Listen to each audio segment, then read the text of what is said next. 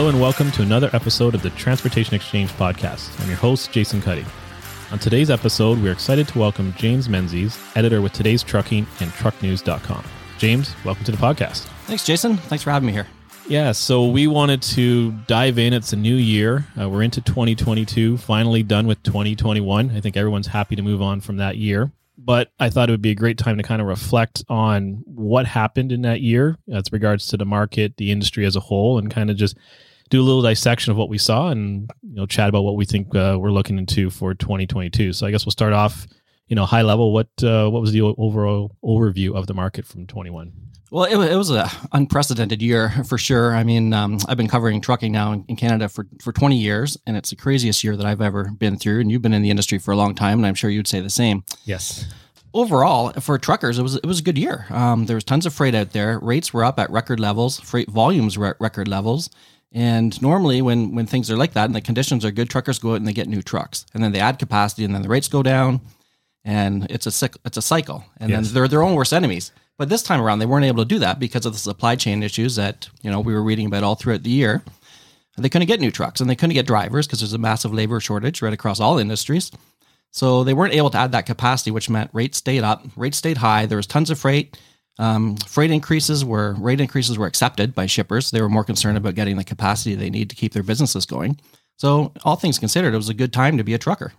Yeah. So I guess the flip side, it can't get equipment. That's kind of what we saw, you know, from, from my side of it, you know, driving cost rising. So, I mean, they mm-hmm. have to offset. Yes, you've got rates going up, which is nice. Um, but on right behind it, you're not really faring any better because your, your costs are rising overall. Yeah, I saw an interesting um, comment the other day from an industry analyst. They said that it's not just a microchip shortage right now, it's an everything shortage for truckers. Um, I've heard that diesel exhaust fluid prices might double next year because there's a shortage of, of urea and that is being directed in China to there's a shortage of fertilizer, so they're redirecting it towards the food supply rather than than um, for trucks. But trucks can't run without diesel exhaust fluids, so there could be a potential shortage of that in, in this year to look forward to. Um, we've heard about tire shortages at times. All the attention gets uh, put on the uh, the microchip shortage, but there's really a shortage of all kinds of different components. And then the prices too are, are so hard to predict because we saw what happened with lumber uh, last year. It spiked before it, it pulled back. Same can be said for steel and aluminum and all these raw materials that go into building trucks and trailers. Yeah, I mean, we saw it. You know, surcharges were being applied uh, at every aspect, at the OEM level, um, you know, supplier level to the OEMs. Everything was just getting risen from a cost point of view and then passed through. And I think the everything shortage, I think, really sums up kind of how that year finished because it was a microchip that was the you know the, the main focus, and we saw it, you know, on our our side. But then you know, you'd, you'd get the microchip thing figured out and then something else would be short. It'd be, you know, resin for injection molding. It would be rubber for anything, tires, um, you know, uh, airbags for suspensions, like all these little things that you, don't realize are in a truck um, until they're not on the truck. We need to kind of deliver it. Right. And um, you mentioned surcharges. Well, I, recently I, I, saw a fleet in the US. Fleets are being very creative now in how to deal with these um, driver shortages primarily. And uh, one US fleet charged a driver shortage surcharge to customers, and um, I don't know whether it's going to stick. Um, but it's an interesting thought. They're doing. They're being very creative to find ways just to to keep um, to keep on top of the rising costs. The other thing that was really unique last year is that we saw these so so called uh, red tag units being built, where the OEMs would produce trucks that are lacking the microchips or whatever other part they're they're lacking, park them, and then that way when that part comes in, they can quickly put the part in, ship it to the customer, and then convert it to a sold uh, status. Um, at one time, uh, there's estimates that there were 25,000 trucks parked in parking lots waiting for that one component that they needed before they could be shipped. So that's going to be interesting to see when that um, bottleneck ends, and then that'll hopefully resume the, the flow of trucks to the fleets that need them so badly. Yeah, I agree. And you know, we obviously we were affected by that, and then we would see finally get the trucks completed, and then with all the labor shortages, especially coming out of the states, is okay, the truck's done, but we can't get the truck moved. Mm-hmm. You know, we, we couldn't get it from the, from the, from the manufacturer up up to where we needed at the dealer level. So it would seem like you would solve one problem, another problem would would you know rear itself you know throughout the year. Yeah, it's been very difficult, especially for the one truck operators and those businesses that just have that one truck that's crucial to their business. Like I, I wrote about one who's been waiting for a truck since the spring. He, um, he still hadn't had it towards the end of the year. Last I talked to him, and that was pivotal to his business. Um, you know, he's an arborist, and he really needed that truck in order to do the work. So he's been taking on work, hoping he was going to have the truck, and then having to outsource it for more money to his competitors. Yeah, and we've seen that a lot. Just you just the line of sight of availability and timing is so fluid that you you know you you have a date and then it moves because there's so many factors that were driving it. So you know, hopefully as we as we roll into this year, that kind of settles down. But um, you know, to be seen. Obviously, um, another factor that kind of came to light and then kind of got pushed to the side, I guess, until this year was the the ELDs. You know, that was supposed to kind of turn on and go live and didn't really really happen. That's going to be one of the stories of, of 2022 um, because that law is supposed to come in and be mandated in, in enforcement um, because it's already mandated, but there's just no enforcement until next June. And at that time, it's going to be interesting to see how many fleets are compliant because, of course, in Canada, the ELDs have to be self or third party certified. So last I looked, which was just um, a couple weeks ago, I looked and there were only eight devices that were certified. So there's a lot of devices in the market currently that aren't yet certified, and now the race is on to get them done so by by June. Otherwise, those fleets that are using uncertified devices are not going to be in compliance. And then if if a, whatever manufacturer of ELDs isn't able to get certified, well then the, the fleets that are using that device will have to swap them out at a tremendous expense, and, and that's going to take a lot of time as well. Yeah, so lots on the horizon for this year as you kind of solve one problem, another one kind of to dig into and get in front of. Yeah, I think that ELD law is going to catch a lot of American fleets off guard because in the US, they don't have to be third party certified. You can just say your device is certified because you say it's certified. So as a result, there are over 400 devices on the list of approved devices in the United States. And I think a lot of um, American fleets that come up to Canada are unaware that we've got a different system here, and they may be crossing the border with some non compliant devices. It'll be interesting to see. Yeah, it's a good point. And like you said, because of everything in the nature of the trade, everything's back and forth pretty pretty seamlessly. But obviously, a, a rule like that with regards to certification different between the two nations is uh, is going to catch a few guys off guard for sure. Mm-hmm. So when we kind of go, you know, through the industry, I guess you know, I say component component, but you know, layer by layer.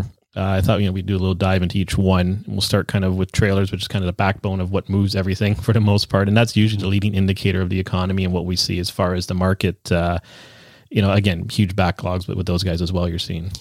Yeah, it's interesting. Um, a lot of people think that Class 8 truck orders are a leading indicator, and they are, but um, industry forecasters that I've talked to actually say trailers are even more of a leading indicator. And the trailer manufacturers have been incredibly nervous about taking orders for, for this year. And the reason for that is because they've had a real hard time getting the labor they need to staff up the um, the plants and getting the plants, and then they're, they're having a hard time getting the, the raw materials that go into making the, the, the trailers and they don't know what to price them at. And I'm hearing some frustration from fleets that have orders in from trailer manufacturers, and then the manufacturer comes back and says, "Sorry, it's going to cost you four thousand more than than we told you." Um, of course, they can't produce trailers at a loss, so it's they're in a tough a tough situation. Um, the trailer industry, there's tons of pent up demand for trailers. If you can get a trailer, consider yourself lucky. yeah, no, agreed. And we saw we you know we carry some trailer lines, and we had that same struggle too as we ended the year was people looking for quotes into 2022 and just not there. You know, not the, factories aren't looking to put a number to anything until they have some certainty as to what's going on. So that was, you know, for fleets that's a challenge because you're trying to budget, trying to figure out your costing for next year, and you know you can't even get an answer as far as a availability, let alone the cost involved, and any certainty that it'll be produced in, in the year you need it. And it's a challenge for fleets, of course. It's also a challenge for those manufacturers because how do you price something when the cost of lumber? We saw it last year. It's a whipsaws. It goes way up and way down in no time and then you're just sort of stuck paying whatever it is uh, in the market at the time. Yeah, very very volatile, and and same thing when you know in the class eight, you know obviously those two two products go side by side, but you know we talked a little bit about it, but you know class eight definitely seeing the same sort of struggles. Yeah, they are. Um, you know, I, am getting a greater sense of frustration between some from some of the fleets that can't get the trucks that they want because they're they're trying to grow their business or at least replace the trucks. And by running older iron, what they're what they're doing is they're seeing their maintenance costs go up and that's something that right now is just the cost of the business. Um, they're dealing with it in different ways. Um, one one of Canada's largest fleets I know used to buy all his trucks for the U.S. division and from one supplier. Now he's he's buying from four next year or this year, and um, and then we've got other fleets that are extending trade cycles. Some are turning they're trying to lease vehicles when maybe they didn't do that before. They're doing whatever they can to get the equipment, and um, you know there's winners and losers the winners are the people with the trucks and the drivers, but um, then there's little niches of the industry that are, are winning too. I talked to a guy that sells aftermarket um, warrant or aftermarket warranty coverage, and that business is booming because they want to keep a keep a control over the uh, maintenance costs that are going up. Yeah, that's a good point, and that's the obviously if the new trucks can't replace the old, your maintenance costs are going to go up, and there's obviously some parts and service tied into that. So the you know the industry that that supports the parts and service and aftermarket parts and warranty will definitely see a bit of a boom compared to previous years. Um, well, it takes a while for the new equipment to kind of roll back in. Mm-hmm. Um, you know, and, and another thing is you know the, the market it's a lot of it's demand driving the, the equipment. And obviously with with shortages we had in the first you know part of the, the pandemic that kind of delayed everything and then the shortages and all the the componentry. But a lot of it now is not so much demand as far as the industry is booming but it's demand to get equipment that they should have got and supply is kind of driving you know the overall availability in in, in terms of that market. Yeah there's a tremendous ba- bottleneck right now and the um, the backlog is is i think at, at record levels um, it's going to take some time to work through it. So even if demand, freight demand softens, there's still going to be tremendous demand for new trucks through this year because there's still all that pent up demand that wasn't met last year. And then in the next segment of the market that sometimes gets forgotten in the big picture when everyone talks trucks, you know, everyone focuses on the big highway trucks, um, but medium duty is kind of the, the, heartbeat, especially of the cities and, and the local delivery. Um, what are some of the things you're seeing in that market? That market's booming. Um, I mean, what the pandemic has done to e-commerce is really accelerate the trends that were already there. And um, now there's just, I mean, you can see it on the streets just around here. There's deliveries being made day in, day out to homes. Uh, there's been this tremendous shift from business to business um, deliveries, from from that to business to consumer deliveries, as we've seen with e-commerce. So, as you say, all that product moves on smaller trucks, vans. There's a lot of demand for for medium duty trucks that can be driven without a CDL yep. um, just because of the lack of drivers that have a CDL. And I think that that's pulling away a lot of drivers from long haul because all of a sudden there's this demand for drivers that can be home every night, and you know in some cases even even use their own vehicles. Yeah, and I, yeah, exactly. Create their own hours. yeah, yeah. It's, it's a little bit easier. You can you come home every night, not not as taxing necessarily on the body. Um. Not so many regulations crossing the border, different things that you know guys aren't used to. Um, but you still get to drive. You know, yeah, it's a different job, and for those that like to be in and out of the truck throughout the day and stretch your legs, I mean, it, it's an attractive job for a lot of different reasons. Yeah, I agree, and and I think the other part we're seeing where I think this makes sense is the electrification of the fleets, which again, driven by the Class Eight, um, which we see just based on the volume of the equipment that usually gets sold. But I think the sweet spot in in that product line is the trucks that come home every night. Mm-hmm. That was another theme that really emerged last year is this um, the advent of electrification. And um, I, I, think that medium duty is really the perfect application for it, where those trucks return home and they can be charged every night. Um, they tend to do a lot of stop and start because they're in the city, and that regenerates the that regenerates the batteries through that regenerative braking. So I, I think that um, really the first frontier for electric commercial vehicles will be that medium duty space. We've seen a lot of new product introduced over the last year, and a lot more in the in the pipeline. So it's going to be, uh, I think, a, a, good test case for electrification. Agreed. Yeah, the, the medium duty final mile electrification totally makes sense. I know I've had past customers that you know do deliveries downtown Toronto. They're stopping every two blocks in you know in the weather and you know January like it is now.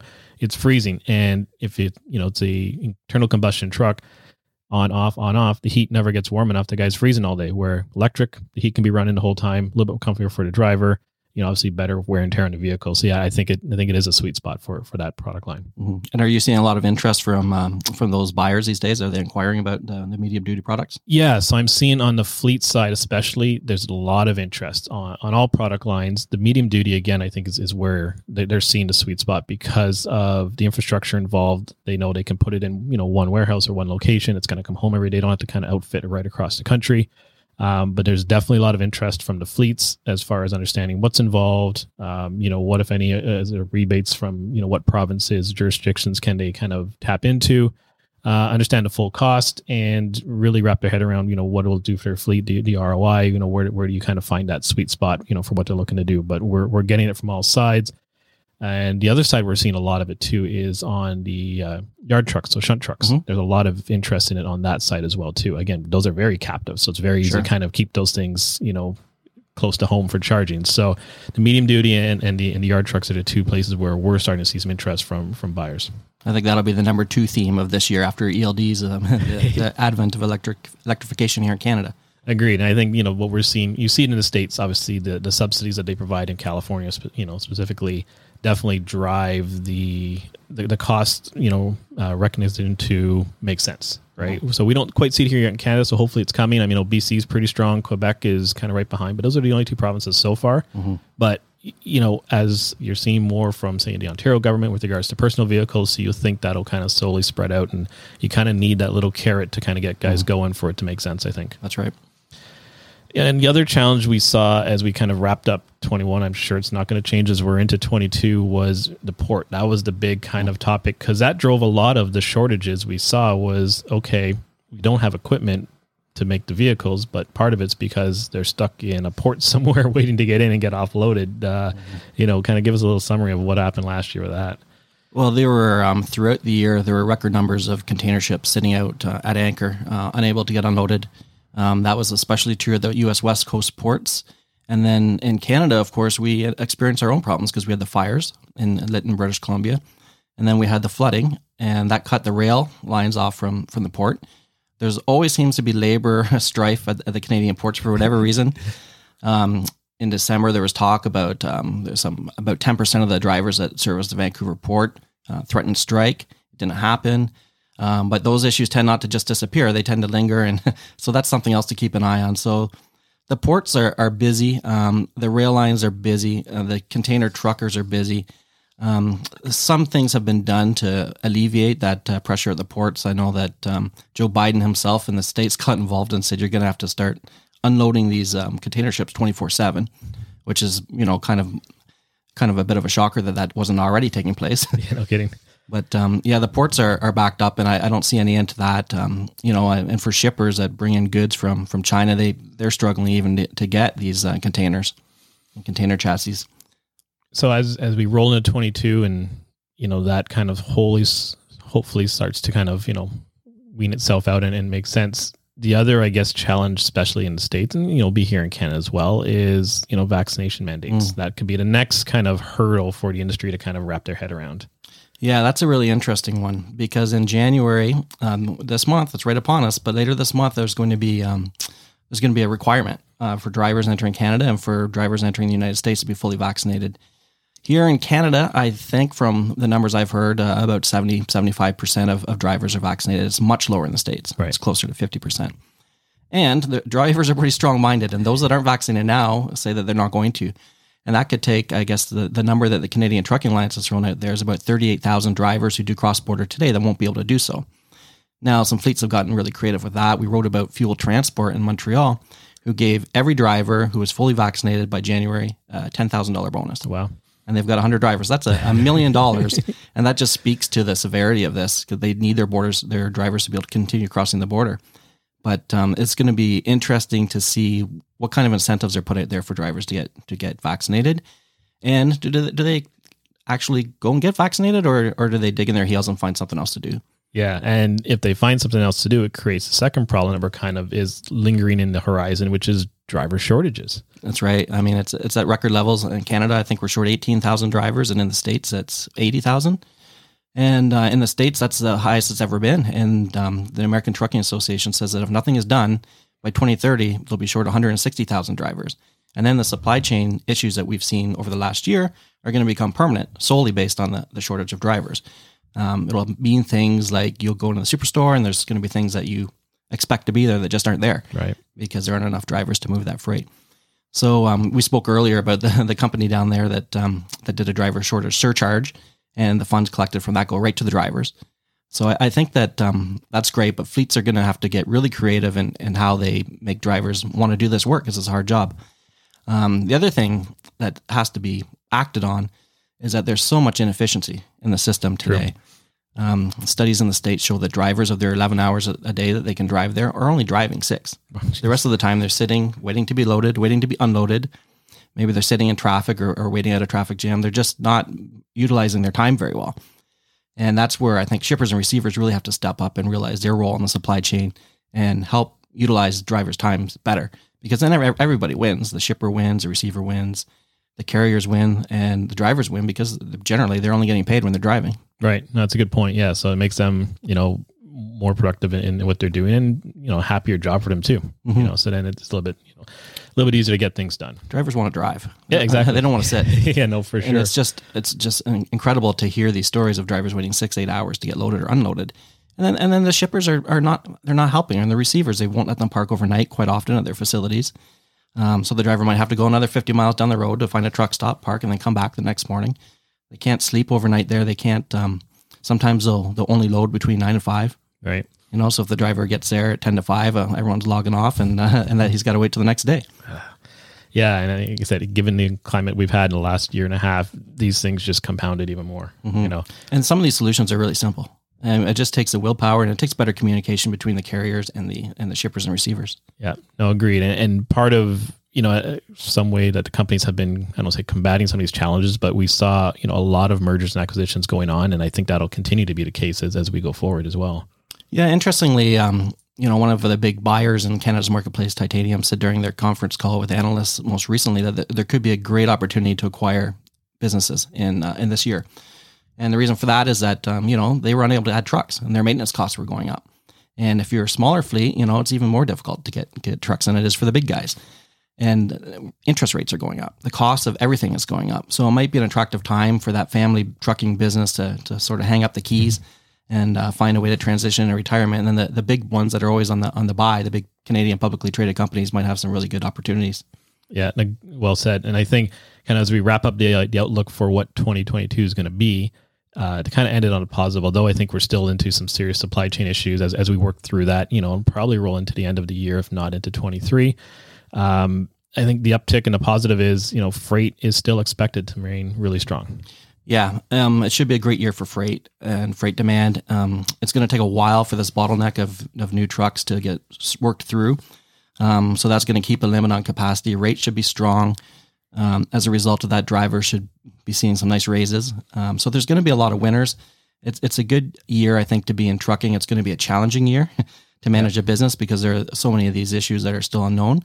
But um, all indicators are that the economy should be strong. The consumer just continues to drive it True. and um, you know there's inventories that have to be replenished so I, i'm expecting and from everything I, i've read and heard from some of the uh, industry forecasters that i look to they're they're saying that should be a good, good year to be in trucking Yeah, no, I think so. I think there are some headwinds, but I mean, we've been through, I think, some worse headwinds in the last year, year and a half. So I think, I think the tailwinds are behind us. Um, there is some positive, you know, some things to work through, but I think if anything that the pandemic showed us is the essentialness of the industry and the truckers themselves of, you know, the being the backbone of the economy. And like you said, we're seeing it. People keep buying. People, you know, as as people are back to work and and, and you know, income's coming back.